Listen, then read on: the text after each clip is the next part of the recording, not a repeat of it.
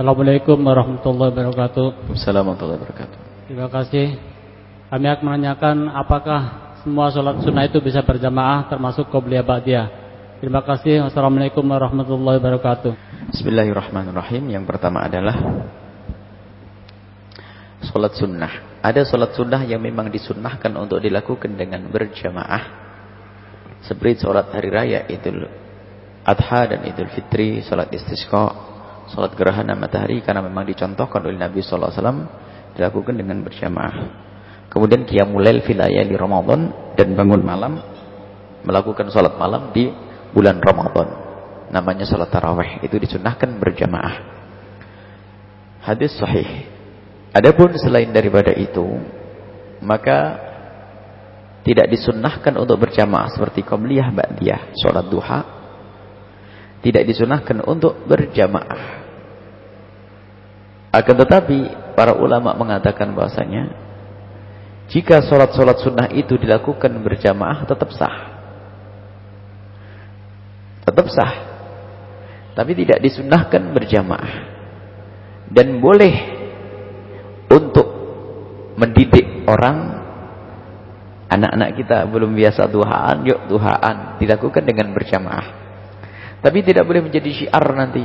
Sholat saja nunggu yang lain harus berjamaah. Tidak begitu. Imam Muslim rahimahullah ta'ala waktu mensyarih hadis tentang Nabi Muhammad melakukan sholat.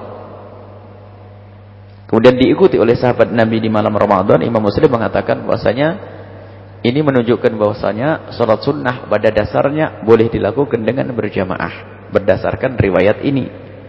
Akan tapi para ulama menjelaskan sholat sunnah tidak disunnahkan untuk berjamaah. Kecuali sholat-sholat sunnah yang sudah ditentukan dan dilaksanakan oleh Nabi SAW. Yang tidak, maka lakukanlah dengan sendiri-sendiri. Tapi jika kita melakukan sholat duha berjamaah adalah sah tapi tidak disunnahkan. Tidak disunnahkan. Dan baru boleh dan baru menjadi baik jika tujuannya untuk mendidik orang pada malas termasuk salat tasbih pada dasarnya anda dilakukan dengan sendiri. Karena termasuk jenis salat seperti salat sunat mutlak. Cuman kalau salat tasbih sendiri-sendiri kayaknya dijamin tidak salat. Ya. Kalau salat tasbih itu gak dipakai imam itu kayak dijamin gak salat semuanya itu kan? Lihat panjangnya itu ya. Panjang banget itu ya. Maka dilakukan dengan berjamaah bukan sesuatu terlarang. Yang menjadi bid'ah adalah menjadi bid'ah orang kadang bikin bid'ah. Kalau kita jadikan syiar harus kita merubah sesuatu yang boleh menjadi harus berjamaah.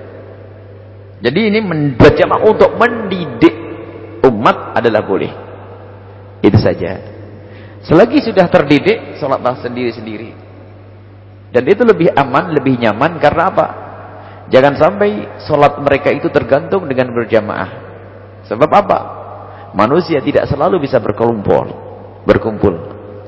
Kalau dia melakukan sholat sunnah harus selalu berjamaah, maka banyak ditinggalkan itu sholat sunnah nanti. Kenapa? Di saat tidak berkumpul, lalu tidak melakukan sholat sunnah. Maka setelah itu berlatih dengan sendiri. Dan terus sendiri. Sampai begitu pentingnya istiqomah di dalam melakukan sholat sunnah maka tetap disunnahkan kita untuk melakukan sholat biarpun kita di atas kendaraan maka ini termasuk fikih yang sering ditinggalkan adalah kita melakukan sholat sunnah di atas kendaraan. Baik itu onta, kuda ataupun mobil. Yang punya mobil pakai motor pun bisa melakukan sholat sunnah kita dalam keadaan di atas kendaraan. Kiblat kita adalah di mana arah mobil itu berjalan itu kiblat kita. Dan selagi kita tidak bisa sujud sempurna, tidak usah sujud, tutup dengan isyarat. Dan Nabi memberikan contoh salat ala di salat di atas kendaraannya. Kenapa begitu?